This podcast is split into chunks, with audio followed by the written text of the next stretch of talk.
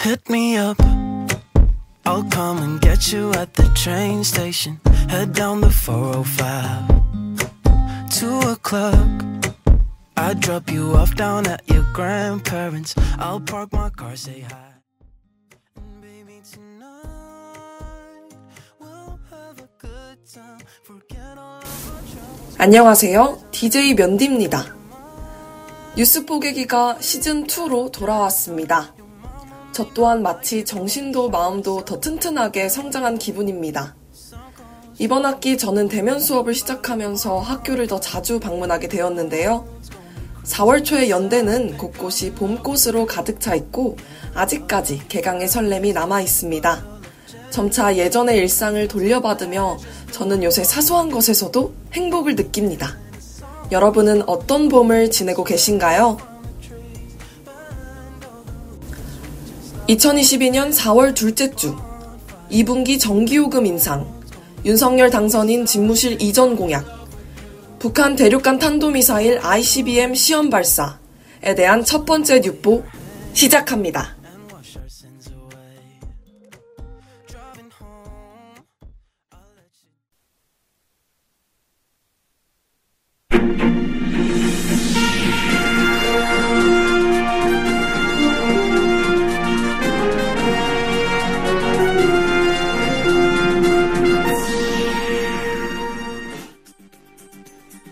뉴스 보기 싫은 대학생을 위한 3분 뉴스 curating 서비스 뉴스 뽀개기에 오신 걸 환영합니다.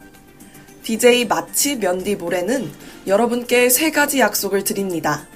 첫째, 뉴스 볼 시간도 없는 여러분을 위해 매주 3분 동안 3개의 뉴스를 들려드리겠습니다. 둘째, 배경 지식 1도 없이 들을 수 있도록 뉴스를 뽀개서 전달하겠습니다. 셋째, 지식으로서의 뉴스, 유익하고도 무해한 뉴스를 만들어 가겠습니다. 뉴스 뽀개기는 비대면 녹음 송출 방송으로 화요일 아침 8시 yirb.yonsei.ac.kr에서 실시간으로 청취하실 수 있습니다. SoundCloud에 yirb를 검색하시면 다시 듣기로도 만나보실 수 있습니다.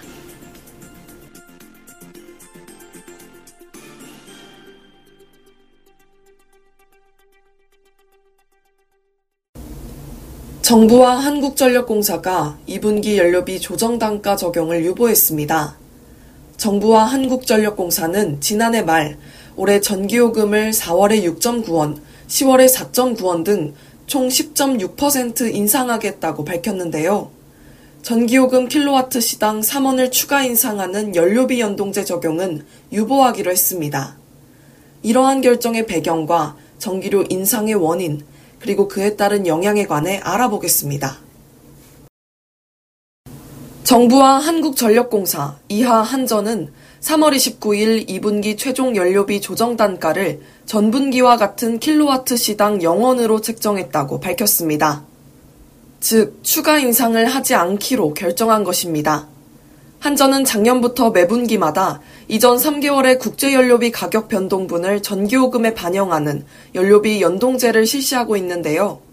이는 물가에 끼치는 영향을 고려해 분기당 최대 변동폭을 킬로와트 시당 3원까지로 제한하고 있습니다. 이번 산정 기간이었던 지난해 12월부터 올해 2월, 국제유가가 배럴당 100달러 이상 고공행진을 하면서 최대 추가 인상인 3원 인상은 불가피하다는 관측이 많았습니다. 또한 러시아 우크라이나 전쟁의 장기화로 유가 인상이 계속되면서 전기료 상승 압력이 큰 상황입니다. 하지만 한전은 정부로부터 지난 28일 연료비 조정 단가 적용 유보를 통보받았고 이에 따라 2분기 전기요금을 동결하게 되었습니다. 이는 코로나19 장기화와 높은 물가 상승률에 따라 국민 생활의 안정을 도모할 필요가 있다는 현 정부의 입장에 따른 결과입니다. 차기 정부도 전기요금 인상 백지화 공약을 추진하겠다고 밝혔는데요. 안철수 인수위원장은 전기료, 가스료 같은 공공요금의 한시적 동결 또는 인상 최소화 대책을 적극적으로 찾아야 한다며 적자 부담에도 국민의 이익을 최우선으로 하는 것이 한전과 같은 공기업이 존재하는 이유임을 강조했습니다. 그렇다면 한전의 적자는 어느 정도일까요? NH투자증권 보고서에 따르면 이번 전기료 동결로 한국전력공사는 15조 원 이상의 손실이 불가피할 전망입니다.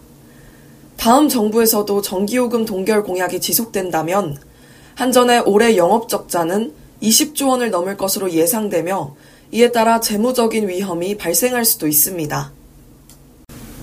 2022년 물가 상승률은 3%대로 높은 수준의 상승이 예상되고 있습니다. 전기료 인상은 줄줄이 공공요금 인상으로 이어져 그렇지 않아도 상승세인 물가를 더 뛰어오르게 할 것입니다.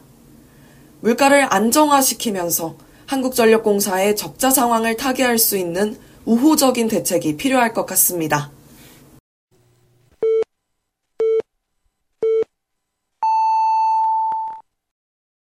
윤석열 대통령 당선인의 대통령 집무실 이전 공약 추진에 관하여 많은 공방이 오고 갔습니다.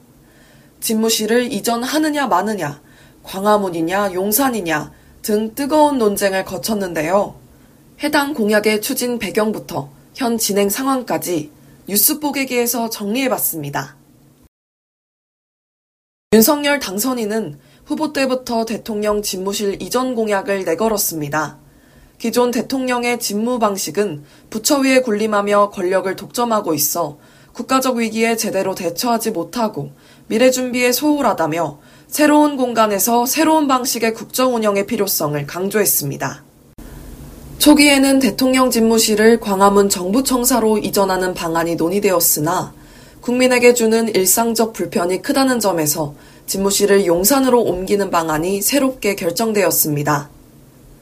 광화문 정부청사를 집무실로 이용하면 전파 차단으로 인해 시민들이 통화에 방해를 받으며 집무실 주변 집회 금지로 광화문 광장 이용이 제한된다는 등의 불편함이 있습니다. 반면 용산은 용산 국방부 청사 인근이 이미 군사 보호 지역으로 지정되어 있어 집무실 이전에 따른 추가적인 규제가 없으며 유사시 지휘 통제가 가능한 시스템을 갖추고 있어 신속한 국가안보 대처가 가능합니다. 이로써 차기 정부는 청와대를 국민들을 위한 공간으로 재탄생시켜 상춘제 녹지원, 청와대 본관 등 청와대 부지뿐만 아니라 북악산 등산로, 서울 성곽 산책로, 광화문 등 일대 전체를 국민들에게 온전히 환원하는 것을 목표하고 있습니다. 하지만 이와 관련하여 많은 우려들이 나오고 있습니다. 가장 먼저 국방부 이전 시 지휘체계 재설치 등으로 국가 안보에 공백이 발생할 수 있다는 지적입니다. 특히 북한의 대륙간 탄도미사일 ICBM 시험 발사로 국방이 위태로운 시국에서 국방부를 이전하는 것은 무리라는 주장입니다. 또한 추가 고도 제한 등으로 용산 주민들의 재산권 침해 우려, 이전 예비비 의결 문제 등 아직까지 여러 방면에서 논쟁이 이어지고 있습니다. 그러나 대통령 집무실 이전 공약이 윤석열 당선인이 강력하게 추진하는 공약인 만큼 이전이 신속히 진행되고 있는데요. 국방부는 지난 8일부터 본격적인 이전을 시작하며 이번 중순 안에 이전을 완료한다는 계획을 발표했습니다. 제왕적 대통령제를 종식하고 제대로 일하는 정부를 구현하겠다는 취지하에 이루어진 대통령 집무실 이전, 김영삼 정부 이래로 역대 정부가 필요성을 인정한 국가 과제이기도 합니다. 부디 국민이 청와대를 온전히 돌려받고 앞으로 소통하는 대한민국 5년이 되길 바랍니다.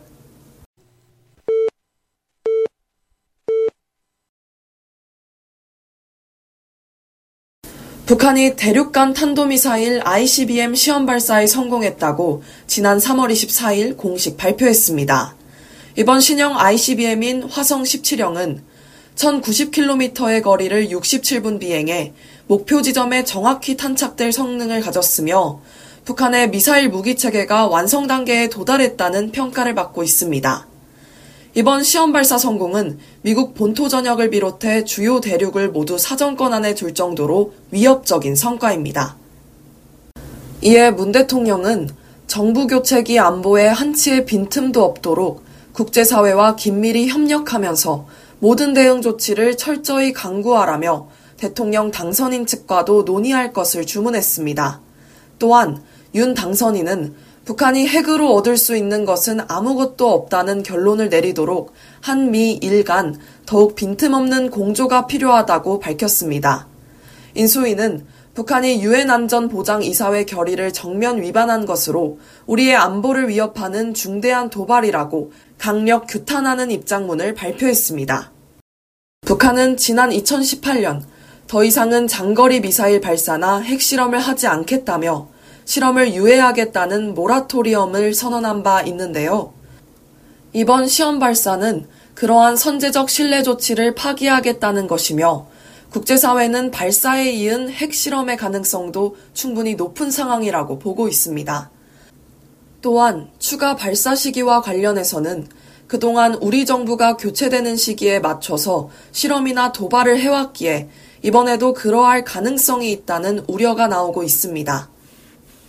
유엔 안전보장이사회는 북한을 규탄하는 언론 성명을 내는 방안을 논의했지만 결론을 내진 못했습니다. 안보리 비공식 회의에서 미국과 영국, 프랑스 등이 북한의 ICBM 발사가 유엔 대북 제재 결의에 대한 명백한 위반이라고 지적하였으나 중국과 러시아의 반대 의견으로 언론 성명이 무산된 것입니다. 그러나 중국과 러시아는 북한의 ICBM 발사에 미국의 책임도 있다는 논리를 제기하며 제재 강화에 반대했습니다. 북한이 미국과의 정상회담 계기로 발표한 모라토리엄 선언을 깨뜨린 것이 미국 때문이라는 건데요. 미국이 연합 군사훈련을 중단한다는 약속을 지키지 않았으며 한반도 주변에 전략적 핵무기를 배치해 북한의 안보를 위협했기 때문이라는 주장입니다. 이에 서방 측 대사들은 안보리의 침묵을 비판하며 다른 국가들의 안보리 제재 결의를 이행할 것을 촉구했습니다.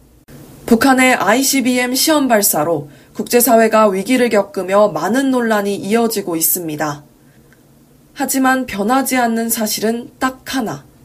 바로 우리의 평화가 또다시 위협받고 있다는 겁니다.